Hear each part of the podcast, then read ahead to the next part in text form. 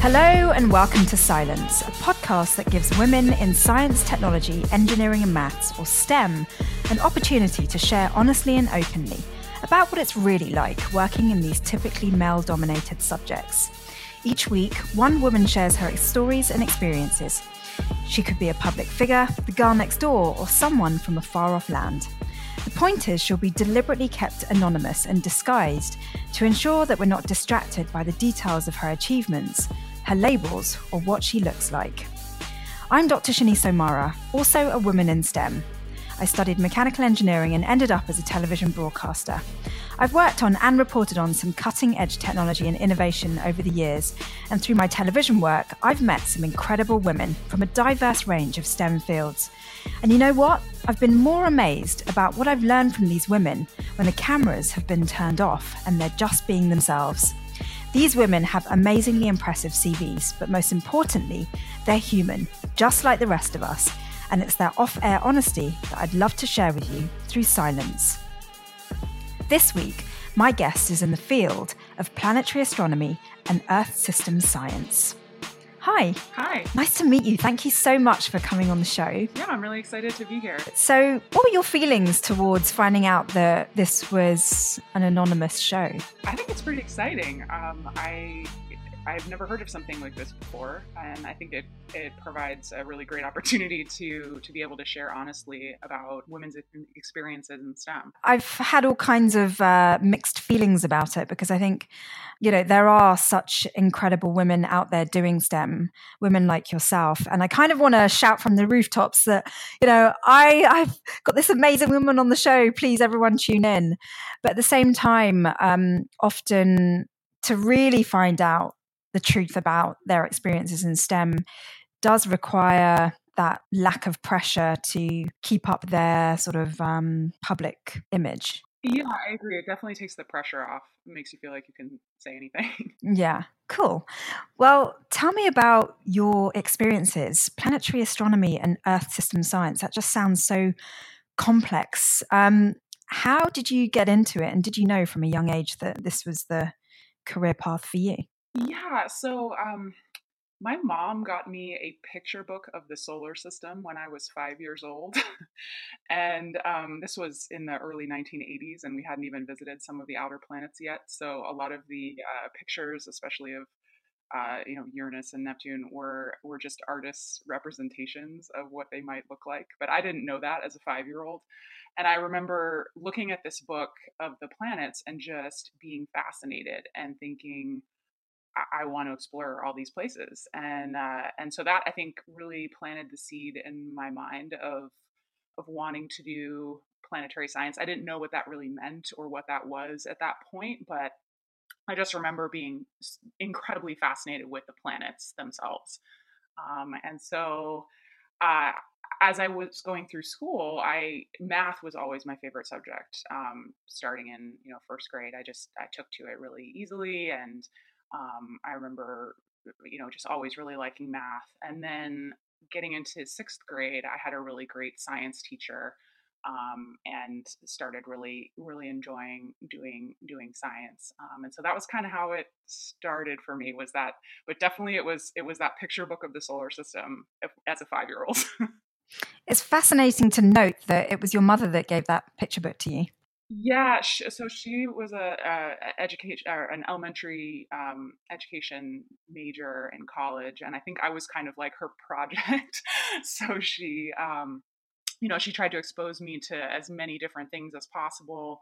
Um, you know, I remember all sorts of, you know, and uh, the, the one of the things that she also did was biographies of famous women. I remember she would some from a very young age, you know, I, we had all these biographies, you know, Helen Keller and uh, Louisa May Alcott, and just various women doing different things, you know, not necessarily science. Um, I don't think she ever thought I would become a scientist. There's none of that in our family, really. Um, and so I think it was a surprise to her when I sort of took to that as much as I did, but she just supported it in in whatever way possible. So I really I really attribute my interest in science to her just initially kind of seeing what I would be interested in. Yeah, not just her as an inspiration, but it sounds like uh, role models were really something that kind of inspired your curiosity for the sciences.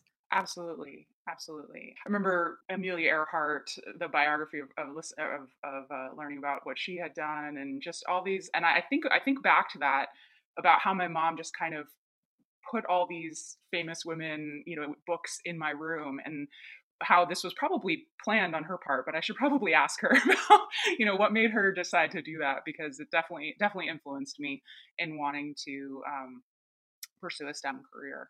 So, how has the journey through STEM been for you? Um, I'm guessing that your sciences are not particularly uh, female populated. Yeah, especially um, I'm I, I you know I grew up in the 80s and then I was in uh, I, I, was in college in the late 1990s and um, so I had a, a, absolutely wonderful high school physics teacher and he was just you know, doing all the demonstrations and just everything that, uh, you know, a great physics class can be. And so um, I took physics in 11th grade, and I remember I just during that class thinking I'm I'm going to major in physics. Um, I don't know what that's going to lead to. Um, I didn't really I didn't even know that planetary science was a, a career that you could have. Um, but I figured, you know, I can major in physics when I'm in college, so I'll just start and I'll do that. Um, and so I got to um, college and um, I started off in the honors physics sequence. Mm. you know, I'd done really well in physics in high school and and here I am in this honors physics class, and there are 50 people in the class, and um, 17 of us were women. So that's you know not a horrible ratio, pretty good. And the first test that we did was, you know, they, they try and do this in, in college courses, I think, to weed weed people out, you know, who get the people who really want to be there. And it was a really hard test. And I think I got something like 71% on no. it. And I was devastated because I was, you know, I had previously been like getting straight A's and everything. And uh, and so I'm sitting there with this 71% on this test and just thinking, oh my gosh, maybe I'm not smart enough to do this. Maybe I'm not smart enough to be be a physics major. And I remember there was a guy sitting next to me and he got a 70% or you know, this basically the same grade I did and he was like, "Oh, it was just a really hard test, you know, it's just, you know, and he just brushed it off. Like it, he didn't, he wasn't internalizing it like he was this huge failure, um, as I had, as I was. And, uh, and so I I tried to t- you know take on that attitude that he had and just be like, no, we just have to study harder. It's you know it's okay. Um, and you know eventually I uh, ended up working with uh, different people and going into office hours and you know uh, pulled my grade up to an A by the end of the semester. But by the end of that semester, there were only 17 people total left in the class. So started with 50, and only two of us were women. So the rate of dropping mm. of that class by women was so much greater than by by the men. Um, and I think probably a lot of the women had that same thought that I did, like, "Oh, I'm not smart enough for this." And uh, it, it, just ended up that um, that I was fortunate enough to to not drop, you know, when I had all those thoughts. Um, and uh, and I think what I really attribute that to also was at my college there was this program called the Women in Science program, w- which paired um, incoming freshmen who thought they wanted to major in STEM. Uh, it gave you an internship that first year. And so having that, um, the fact that I was working in an astronomy lab um, that first year was really, really helpful in uh, in making me see that okay, you know, the classes are something that you have to get through and you need to do well in them, but but there's so much more outside of just just the classes themselves. Wow. I mean, your story about the 71% is so poignant. I mean, I think young women who have that nat- natural curiosity and passion for science go through that, where um, they start to be very self conscious about their performance in STEM. And often that is what makes them drop the subject. Yeah, I mean, I remember I, I love you know I love uh, liberal arts as well, and I remember I immediately after I got that grade, I, I went to the catalog and I was like, okay, maybe I, maybe I should just be an English major. I mean, not that there's anything wrong with being an English major, but I started planning out, plotting out, you know, okay, these are the courses that I could take. But to let yourself be derailed by one bad grade, and when I when I talk to, um, I often go out into schools and talk to um, you know, middle schoolers or things like that um, about being a woman in science. And I, I like to tell that story because, um, and, and then I tell them, do not let one bad grade derail you from what you want to pursue. Um, there is a way, you know, you you can learn to study in better ways and and uh, and just be being persistent. I think is is one of the most important things to have. I kind of want to reveal to the world that you're working for an organization that is just so awesome. oh, sure. Yeah, I, work for NASA. yeah. How did you how did you get there? Uh, Was so, that always a dream? Yes, I think so, absolutely. Um, so, okay, so I majored in physics and I really didn't know what I wanted to do with that. Um, and I saw a flyer in the physics department about um, applying for a NASA internship my junior year of college, and so I, uh, you know, sent out the paper application way back in the day, and um, and heard back, and I got um, got into uh, this this internship called the NASA Astrobiology Academy, which was out in California. Um, I grew up on the East Coast, so um, and I went to school on the East Coast, so going out to California was really exciting. You know, they paid your travel and gave you a stipend, and I got to work at NASA Ames Research Center, which is um, up in the you know the Bay Area of, of California. As a result of that internship, I got to fly on a NASA research aircraft um, during uh, while the Leonid meteor shower was was taking place, and I got to take spectra of meteors as they were coming into Earth's atmosphere. And as an undergrad, I mean that was just the most amazing experience, and it, it was that because of that internship that I realized that if I wanted to do um, planetary astronomy, that I needed to get a PhD and um, when I told my parents this, they were like, "Oh gosh, we can't pay for that." and uh, you know, we, we've already there's already been, you know, your, your undergrad was mm. uh, was stressful. You know, was expensive enough. Mm. And, uh, and I was like, "No, guess what? You don't actually have to pay for grad school." in in science and this was a revelation to to me when i figured this out and to my parents you know you you work for as a RA or a TA or um, or you can get a fellowship and it will pay your your tuition and give you a small stipend to live on for the you know four or five or six years that you're that you're getting your PhD and so that was that was an amazing revelation that I learned when I was out in California uh, because we, as part of that internship, we visited um, you know uh, colleges and universities in the area and ended up visiting the, the the the place that I eventually applied to go for my PhD. Um, so I really credit that internship experience with kind of opening my eyes to all that was available and now I actually run a summer internship myself, and so I'm able to um, give that experience to students every summer. So that's so awesome because what I'm what I'm seeing from um, conducting this podcast is that really girls are encouraged to do what they do by seeing people that are similar to them do what they want to do.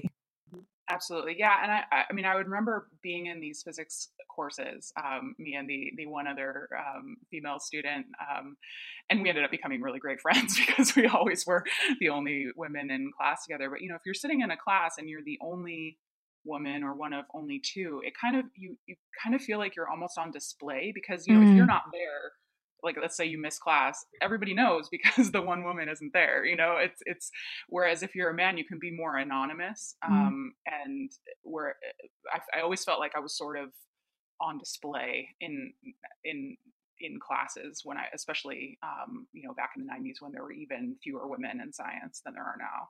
Yeah you almost become the mascot. Mm-hmm. exactly. Yeah that's a great way of putting it.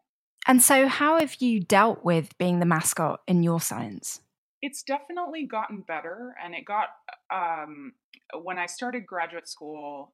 It was uh, the the ratio was significantly better in because I was actually in a, a, geological and planetary sciences department, and there's a little bit there um, there are more um, there are more women doing geology, um, it, or at least um, at that point, than there were in like straight physics um, or engineering or things like that. So I think just befriending the other women that are in the program. I mean, I ended up um, some of my you know greatest friends and bridesmaids and things were you know other fellow women in science, and I think having that support network of other women really helps. Um, you know, whether it's just doing problem sets together or um, just uh, you know having having a friend talk to you about your your research or things like that. Um, so I think think befriending the other women um, has really helped me.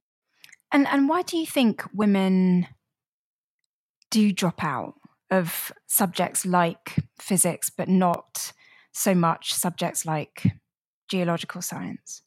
I'm not sure, actually. I mean, you know, the nowadays, I think, at least in medicine, there are more more women, um, you know, pursuing MDs than men, and I think that's.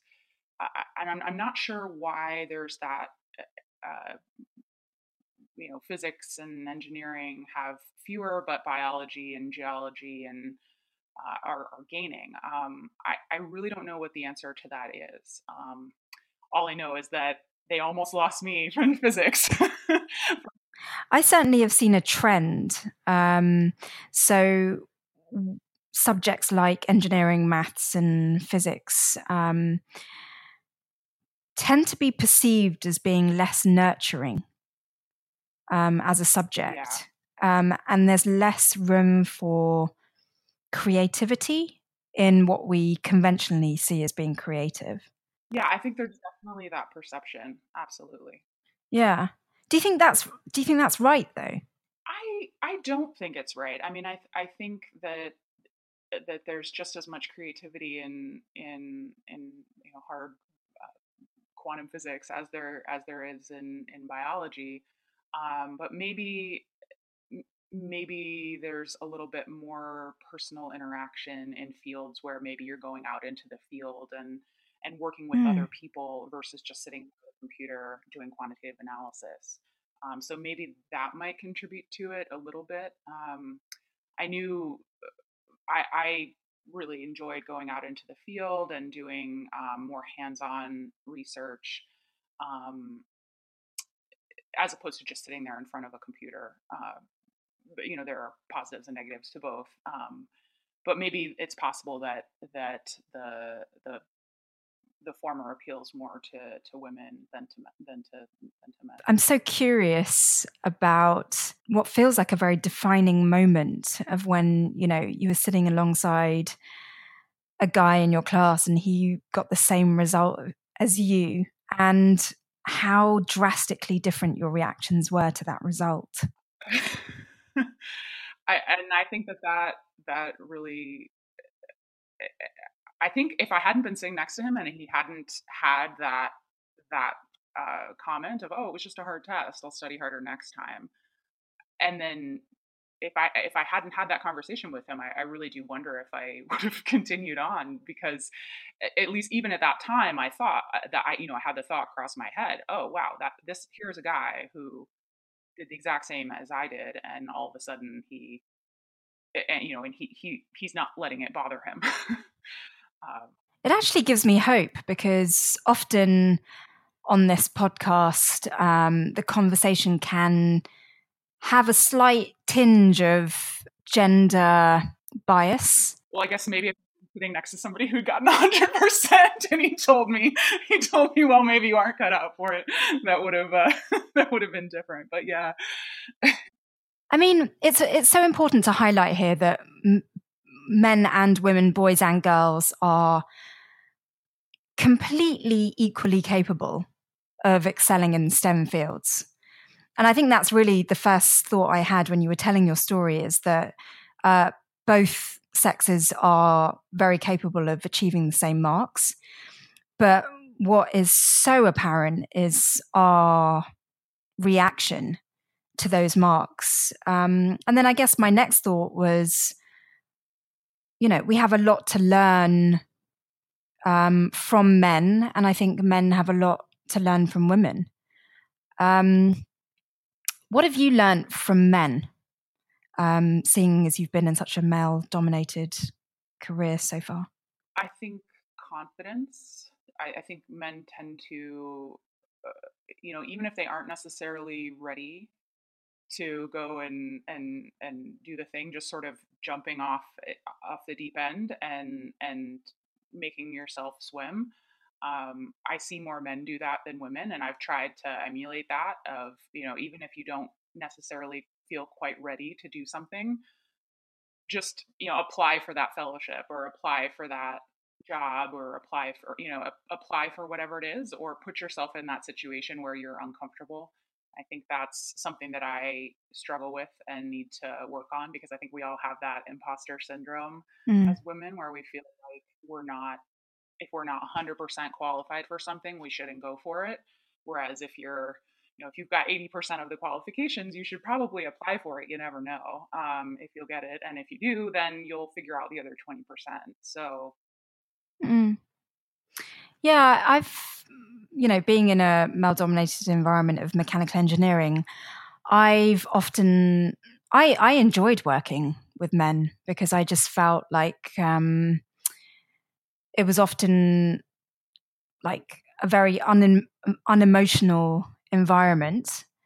Uh, it was very straightforward, very binary, very rational. And I kind of was relieved to be in that kind of mindset um, because as a woman, I often felt very emotional, particularly once a month. Um, and it was almost a relief to be surrounded by that. But then there were other times where I felt like um, I was denying myself of my femininity. Yeah, I, I definitely would feel sometimes like I shouldn't. I, you know, I, I have a big shoe collection and and I you know enjoy um, you know, wearing you know nice uh, more feminine uh, clothing and I definitely felt like in certain situations where I should just sort of uh, you know downplay mm. the femininity just to not stand out um, but at a certain point I just started not caring um, maybe that comes with age but um, you know I just I I you can just be yourself and and as and it, and it's it's okay you know whatever and i remember there was a, another graduate student um, who was a few years younger than than i was and she said something to me sometime at one point.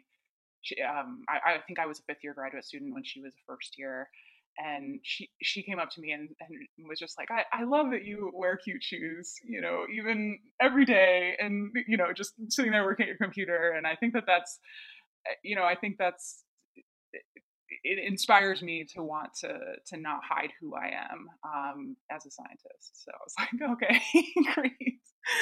Um, I love the fact that you've reached that point because I I do feel that that does come with experience and confidence, uh, which is often correlated to age. I think for me, what did it was finally feeling confident in myself as a scientist. Um, and for me, actually, that was when I finally got that first author Nature publication. Um, that was for some reason um, being published in Nature was was always something I had in the as a, as a big goal of mine. And um, finally, the uh, my first year as a postdoc, um, one of my papers was my, was was published in Nature, and it made a little bit of a splash, and it was kind of a, a, an exciting result.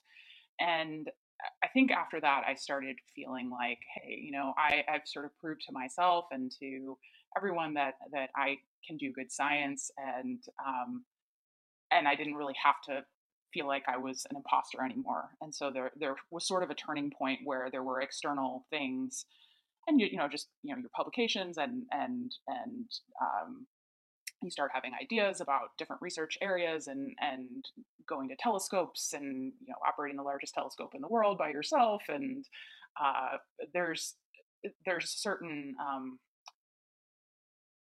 uh, just confidence that comes from from having succeeded in science and then you just sort of start to care less what other people think. Yeah. It's interesting that you had to reach that kind of milestone because uh, it sounds like you never really struggled with those subjects necessarily. Um, so I, I definitely am not the the most mathematically inclined person. There are people who are much quicker at you know writing a program to do what they need to do to analyze this data or or or what have you. Um, but one thing I know about myself is that I'm really persistent and that I will uh, I will work on something until I until I get to it, and it might take me all night, but I'll I'll get there. Um, mm. So I, I think that I don't want to make it seem like everything came easy to me because it really didn't. Um, and and um, I one of the reasons that I and we'll probably get to this, but one of the reasons that I sort of switched fields was because I was um, feeling like I had more to offer um, in in giving back to younger scientists and um, and inspiring the next generation. I felt like I'd kind of done what I wanted to do with my own science, and um, I wanted to sort of switch gears into being um, into to being a you know giving back to the next generation. And so part of that was because um, I didn't want to be sitting there struggling with code for the rest of my life. Um, and the things that I enjoyed more were outreach and giving talks and um, and and things like that. And so I I kind of moved away from the sort of harder science aspects of my um, profession and now now work in doing um, you know management and education and outreach and things like that. I love the fact that you're so confident about that switch because I think some women, you know, I, I'm probably just talking about myself. I felt a bit guilty that I wasn't doing the harder science. I did too. okay. Yeah. Few. Especially some people, some people, um, mentors of mine were like, "Oh, you can't leave. You, can, oh no, we're losing it," you know. And and I didn't leave. I'm, you know, I'm still, I'm still working for NASA, but I'm, I don't do any of my own research anymore. Um, I kind of sort of tapered off on the projects that I was doing starting about six or seven years ago, and now I exclusively um, manage projects. Um, you know, I have summer interns every summer and and help them with their projects and things like that, but I don't um, directly do my own um, you know research going out to telescopes um, like I used to.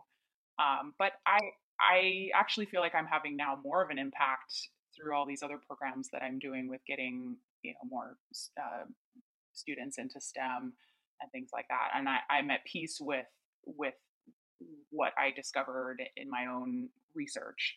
And I'm I used to feel a little bit wistful every time, you know, the various meetings would come along and I'd see people tweeting about what talks were going on and new discoveries were being made in my field. Uh, but now I'm just sort of excited about it. And I'm, I'm happy to hear what people are, are learning. And I'm also grateful that I don't have to to uh, to do all that much coding anymore, which I really didn't enjoy. so. Mm. It sounds like your confidence is established on really checking in with what it is you want for yourself rather than kind of trying to please others or fulfill other people's expectations. Yeah, I mean, I was on the track to be um, a you know a university faculty member, and I thought that's what I wanted. I kind of thought that I wanted to do to be at a, a, you know maybe a smaller liberal liberal arts college so that I could do some research and teach. But really, my heart was always in education and outreach. Whenever there was an opportunity to go and give a talk in a school or do uh, you know demonstration at an observatory or, or just anything like that i always jumped at those opportunities. I think probably the most inspiring thing in listening to you is the contentment in the choices you've made and the career twists and turns. It sounds like you've really fulfilled your academic goals for yourself but you're now doing something that is so meaningful to others yeah, I and and also the work that we're doing um, on a lot of these airborne missions is extremely important. It's extremely important for, for humanity as a whole, understanding you know ice melting and and um, and how climate change is impacting the Earth and and everything. So we're I, I really feel like even though I'm not doing that science myself, I'm helping to convey it to others and and just getting to experience all um, all this this new this uh, you know every all this Earth system science and and everything that that NASA is doing in that area. It really inspires me to work you know in, in that in that uh, field. Mm. Yeah, I got a slice um, of an insight into what uh, NASA does on Operation Icebridge um, when I did an episode there in Greenland, and uh, the team were just amazing. The the scientists involved, and I mean, it was almost like being part of a family. Absolutely. It is absolutely. Yeah. And John Sonntag is the. ah, I mean, I just love those guys so much. And I, I've really wanted to do something with them again, just to be part of such a worthwhile cause. Absolutely. Yeah. I was up with them in, uh, in Greenland in um, March of this year. And so I was coordinating educational outreach with um, schools back in the United States. And so during every flight, we would uh, have several schools that would log in and chat live while the while the plane was flying um, and so that was super fun and everybody on board the plane was so excited you know every, every, we'd take off and then it's like okay what schools are joining us today? and and I'd be like okay we have a fifth grade classroom in Maryland coming online in two hours you know two hours and so it, it sort of broke up the flight by having um, you know having these these schools join us and because they're long flights they're kind of eight hours and... I know they are eight hours, and then we do the same thing um, in uh, in the other pole. We base in Punta Arenas, Chile, um, and then fly over Antarctica. And those uh, that plane can it's a DC-8, and that plane mm. can fly for 12 hours. So there's even more time to do classroom chats. So um, the Icebridge team is just amazing with outreach. I work with lots of different missions, and um, you know, and everybody is is is very engaged um, with wanting to do outreach, but Icebridge especially so. They just really love sharing their mission with with students and teachers and the public. One of the things that did strike me though when I was in Greenland is just the kind of bubble that you're in. You know, often the NASA scientists were away from their families for weeks on end. Uh, Greenland itself was quite a harsh environment to be living in. I can only imagine that Punta Arenas and the South Pole expedition is even more harsh. How have you managed to strike a balance between doing your work and other things in life? Yeah, so um, I I'm fortunate in that with these missions, I typically only go away at maximum three weeks at a time, and then I do maybe three or four missions per year. So it's not a huge amount of time. Um, I'm married, so my husband and I actually met during that NASA internship um, that I mentioned that I did um, uh, as an undergraduate. And we both came back to that internship the following year as um, as graduate student mentors for it. And um, we didn't know each other during the internship because he had done it the year prior to me. And um, and so he's also a, a scientist and um, throughout our relationship the, the, first part of our relationship um, i was in grad school in one location and he was in grad school in another location that was uh, t- a two hour drive away. And so we were long distance for the entire time that we were both getting our phds so we're, we're pretty used to being long distance um, works well i mean it works works fine for us. Obviously we would, would prefer to be uh, together but um, but you know now with Skype and FaceTime and things like that, it's uh, you know even even in Greenland you can still be in contact um, frequently, and and it hasn't been hasn't been um, too hard. But I know for some of those some of those people who are on longer expeditions, you know, if you're talking about eight weeks or, or something like that, that that's definitely really hard hard on on families. Oh, I'm just, I, I, don't know. It just sounds so romantic. um, you sound like a woman that's got it all. Do you think you do? Oh, um, I I feel really fortunate. Yeah, I mean, I I it, it was definitely not easy with my husband and I. Um, we we had to sacrifice for each other alternatingly. So we um, we we were as I said, uh, went to grad school about two hours away from each other, so we would alternate weekends. Who would drive to see each other, and then um, we both graduated the same day, actually, so we couldn't go to each other's graduation, um, but in different schools. And then um, moved together to a location um, where I had gotten a postdoc, and he sort of followed me there.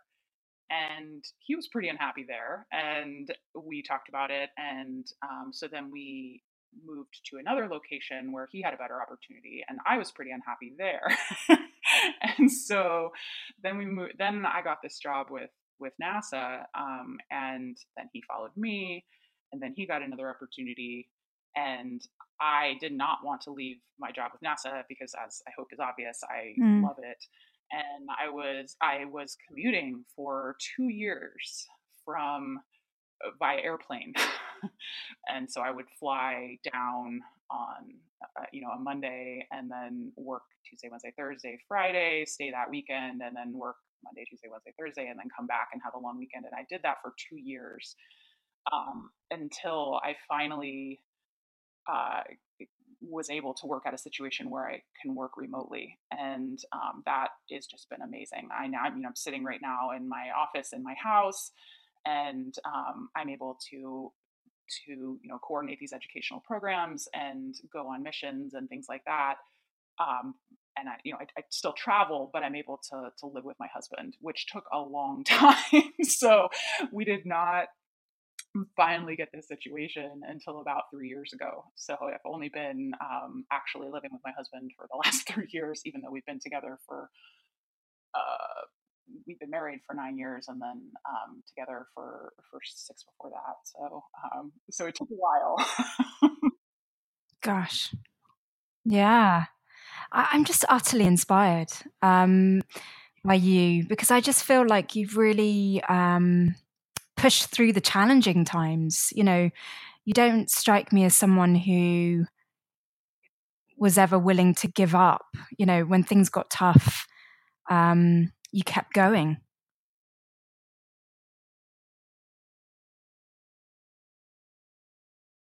Oh, well, thank you. Yeah, I mean, I think, um, I think part of that actually probably has to do with um, early involvement in sports. Um, so I was a I was a competitive figure skater growing up. That was my other uh, passion um, in addition to science. So I, starting at age six, I would skate every day after school, and then um, became more serious about it when I was uh, about nine, and ended up I, I trained with. Uh, with Nancy Kerrigan's coach um, uh, down in on Cape Cod when I was growing up, and I, I knew Nancy and and um, and everything. And so I was I was I was a pretty good skater at that age, and it was uh, there was a decision that my parents and I had to make as to whether we would move because we lived in a rather rural area that had an ice rink and a and a um, and a you know a place where I could skate, but it was not a training facility that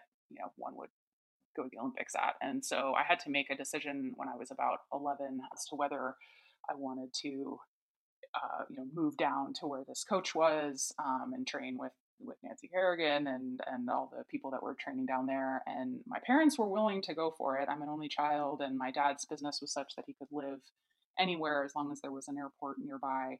And I remember just thinking, gosh, I just don't like skating when I'm when I'm down here as much as I do when I'm uh, skating at home. And um, just I would have had to stop going to school and be homeschooled and you know devote full time life to skating.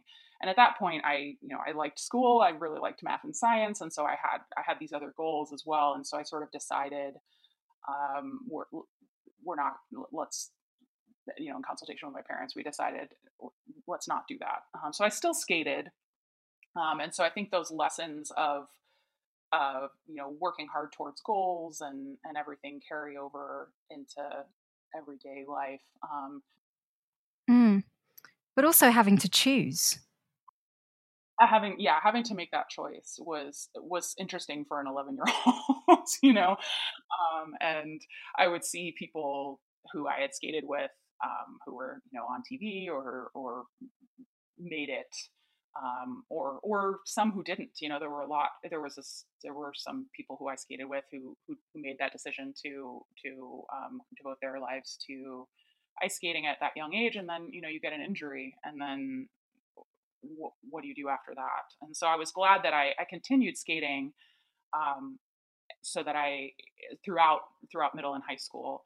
And when I got to college, um, the collegiate skating uh, scene was just starting. So it's, uh, it's, it's nowadays there's a lot more schools that offer collegiate figure skating, but um, back in the day only a few did. And um, but I, I, started the collegiate figure skating team at my college.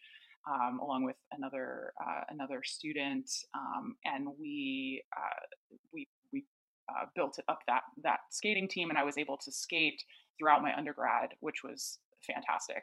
So having that that in addition to um, into to science and everything else was was really fun.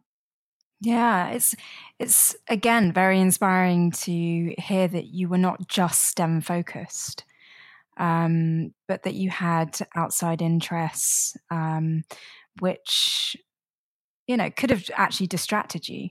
But again, you stayed on the path, STEM path. So my my little tiny team that I that I formed uh, my first year of graduate school qualified for collegiate nationals, and um, this caused this was a big deal because the the school that I went to graduate school at uh, is not at all known for um, sports in any way, and so um, the, uh, the, Los Angeles Times wrote a, an article about how uh, you know how we had qualified for nationals and what a big deal this was and blah blah blah. And uh, the title oh and the title of their uh, article was brainy skaters have an edge. Love that.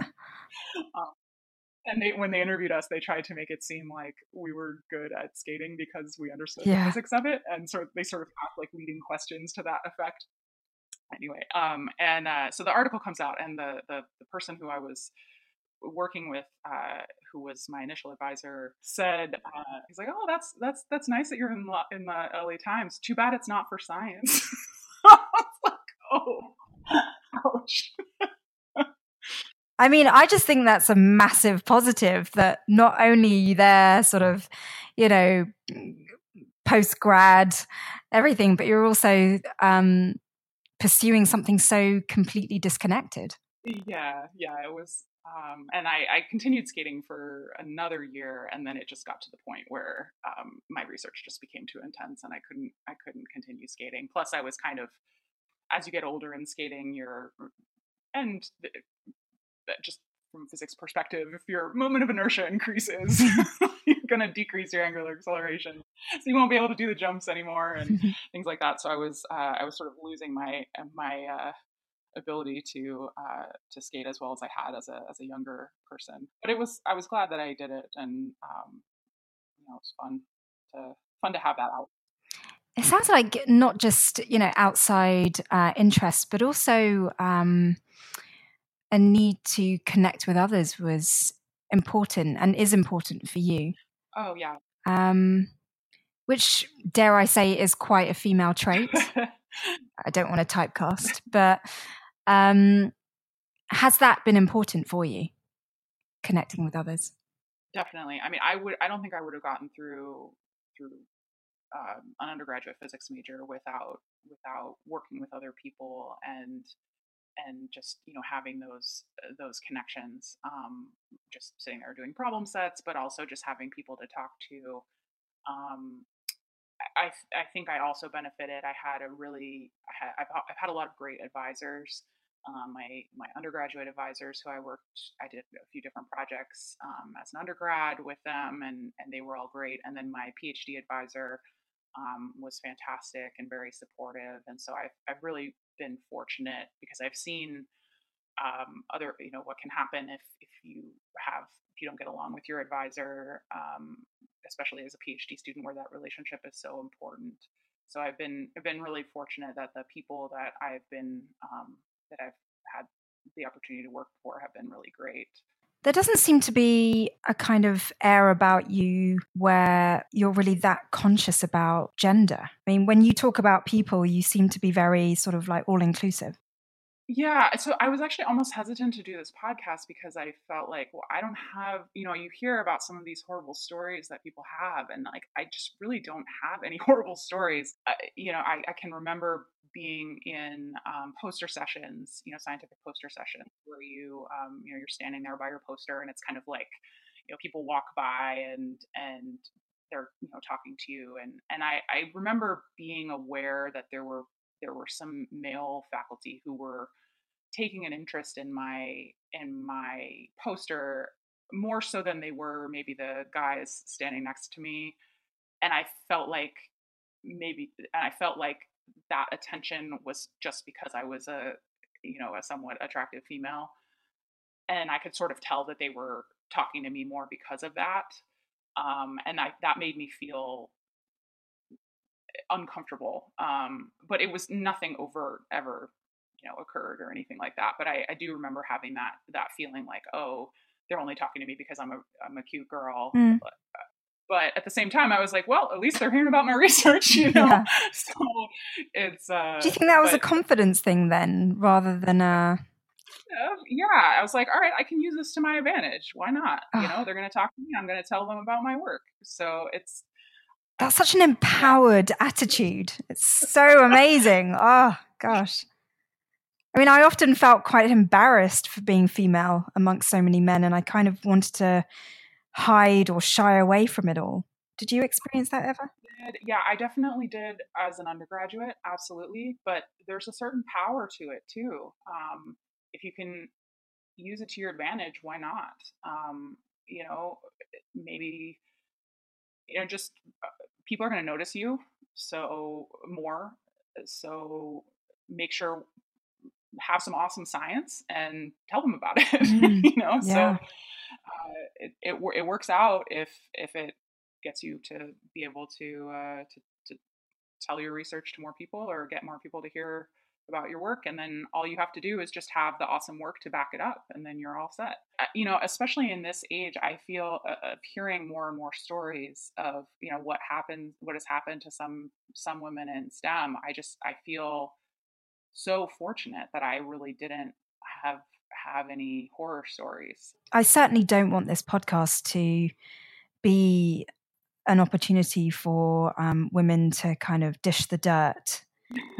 Um, but you know, just I what you said about how you handled that kind of male attention is exactly what I hope to have come out of silence because I want to learn how to handle it. I enjoy being a woman. Yeah, I just so you know, learning the tools of how to deal with our femininity. Yeah, and I think it just all comes back to confidence and having the science to back it up, or you know, if they're going to be paying attention to you have them pay attention to you for the right reasons, um, you know, because your science is so great, um, and so you can use use it to your advantage, I guess.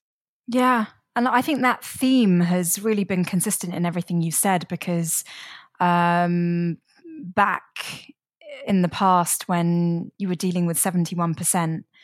Um, there was an opportunity for you to lose confidence, but actually, um, it seems to have spurred you I mean, I certainly did lose confidence at that point. It, I, I mean, I, I, I lost so much confidence in that I went back and was looking at the course mm. catalog mm. as to how to be an English major. So it, it, it's definitely, I feel like maybe I'm coming across as, as too confident right now. No, no, not at all. Because uh, what what I get from you is that you have had challenges, and it's those challenges that have allowed you to develop the strength inner strength and confidence to overcome those challenges. So I don't view you as someone that's managed to escape self doubt or, you know, self belief. Yeah, because when I first got to grad school, I was so scared. I mean, I I was like, oh, I don't know if I'm good. Am I going to be able to pass these classes? You know, this was, you know, this where I was going to grad school is a very big deal research university and i was worried about uh, you know am i going to get good grades am i going to be able to to do research and i you know i was incredibly having incredible imposter syndrome when i when i first got to grad school um, so i i certainly struggled with that absolutely yeah But what I just find so inspiring about listening to you is that you did pull through it because imposter syndrome comes up a lot in my podcasts. And, um, you know, it's clear that it's there and many women suffer from it, particularly in STEM. But there's less advice on how to get to the other side of it. I think it's fake it till you make it. I can't. I can't remember. Uh, there was some TED talk or something that I watched, and you know, if you oh, I can't remember who it was, but it was just uh, it was just and this this talk came long afterwards. But you know, if you're put in a situation, just just try and do your best and just sort of. I mean, I remember my first um, my first big talk at the American Astronomical Society meeting. Um, this was uh, as a grad student, and I had this kind of interesting results on uh, looking at, um, at uh, looking at Saturn, Saturn's moon Titan and the research I had been doing with with telescopes, and it was a pretty cool result, and I was excited about it. Um, and this talk was in front of hundreds and hundreds of people, and this was my first big time, you know, giving a giving a, a talk at a meeting and um, I threw up in the bathroom before the talk. I was so nervous. I mean, I like wow, literally. And uh, I came out, and then I'm, you know, I'm sitting there and I'm about to give my talk, and I'm somebody had told me that there's like an acupressure point on your hand that if you like squeeze in between your thumb and forefinger that will keep you th- from throwing up. So i'm like squeezing this point on my hand and i get up there and i give my talk and it went just fine. Um, and uh, you know afterwards it was it was a good experience. And my advisor um, uh, afterwards came up to me and was like i'm really proud of you. And that from him was just like amazing praise because um, he did not he did not give out praise uh, lightly. Uh, and so it just having that confidence of, of giving that first talk and, and having a good scientific result and, and not throwing up on stage um, was, was really good. So overcoming a major hurdle. Yeah. Yeah. And now, you know, I give talks all the time and it's not even a big deal, but I, I, I and, uh, I, and so I see with, with my students, um, during the summer when, you know, when we have them all give final oral presentations and I, I know just how nervous they are and um, you know I can kind of feel that that energy because I, I experienced it myself um, so I, I try and be really sensitive to that and and help them through it but so I think I can guess the answer but I want to hear it um, in your own words. What's your relationship to failure?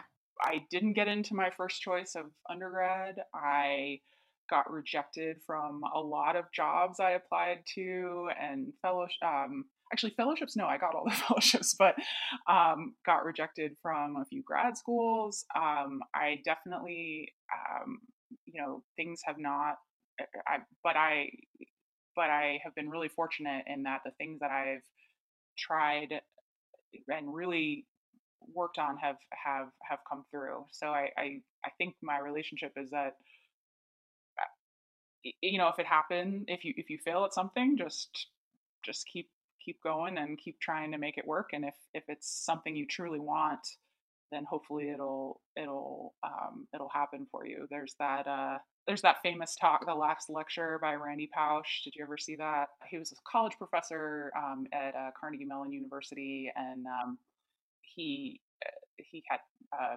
fatal pancreatic cancer, and he gave this this last lecture to his students, and it kind of went viral about nine or ten years ago and um, it was kind of just like life lessons. And uh, he said, you know, the brick walls are there for a reason. Um, you know, we will all we will all uh, face brick walls, um, and the the brick walls are there to show you uh, to, to to make you see how badly you really want it. So that really resonated with me. So, obviously, one of the kind of big pressures of being a woman is that there are many sides um, to us, many dimensions. And kind of one of the major ones is having a family and things like that. It's very, it's a very sort of feminine aspect to us. Um, what are your goals and aspirations with regards to that, if you don't mind me asking? Oh yeah. So um, my, you know, I'm, I'm married, and my husband and I are are um, very happy um, just being the two of us. Um, we at one point thought we might want kids, but we weren't really sure. And um, just kind of over the course of time, just decided that um, that we um, didn't want to have them. Um, I'm a godmother to. I love kids. I love you know. I mean, I, am going out into schools all the time, giving talks and things like that. Um, but we just felt like um, that we didn't need to have our own children. So um, it because of that, it enables me to you know I'm able to travel a lot more than I would if I had kids at home and things like that. Um, but uh, but yeah, it was something that I definitely struggled with for a while.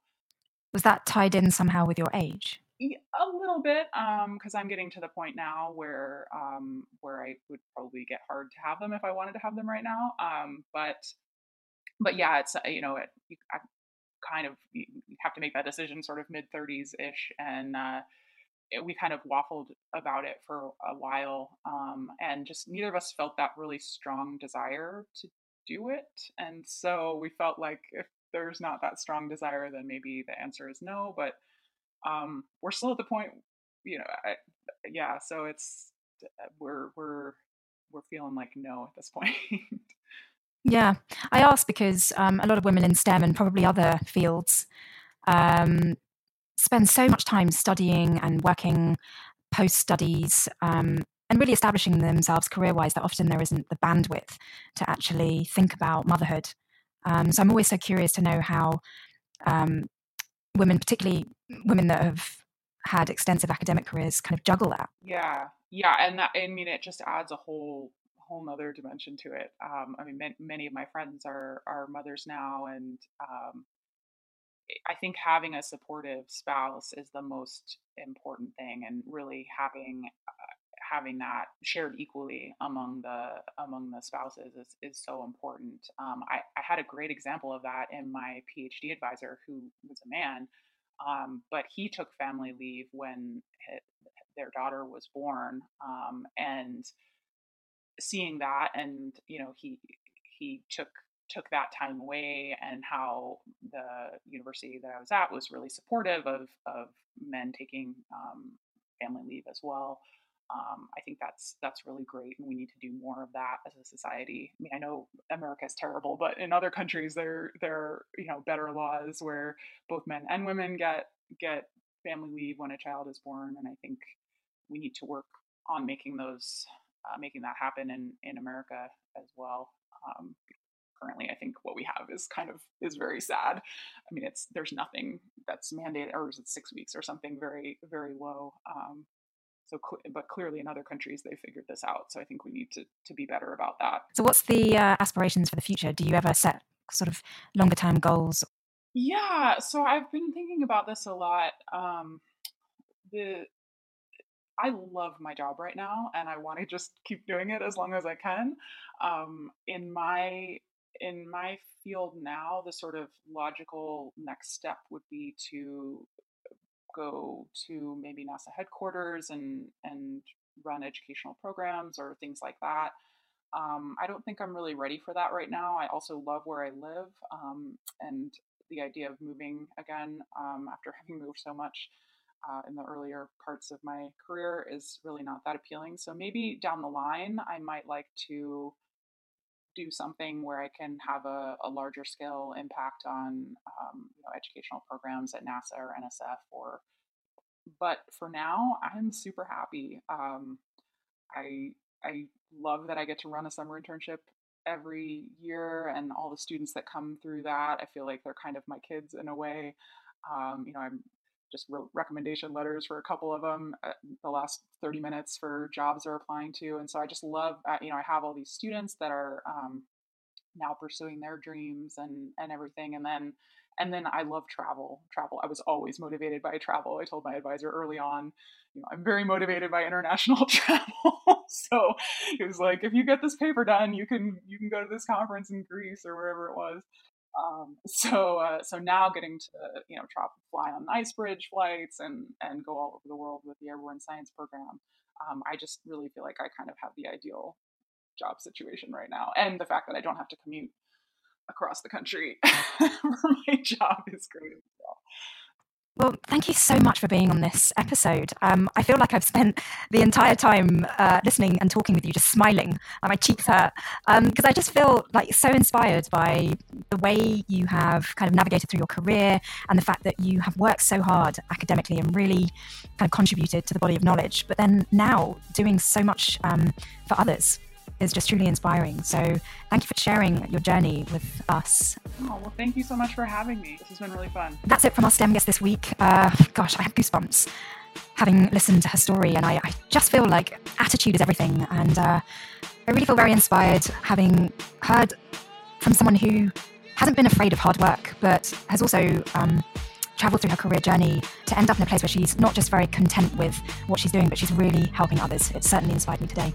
Thanks for listening, and don't forget to subscribe and catch you next week on Silence.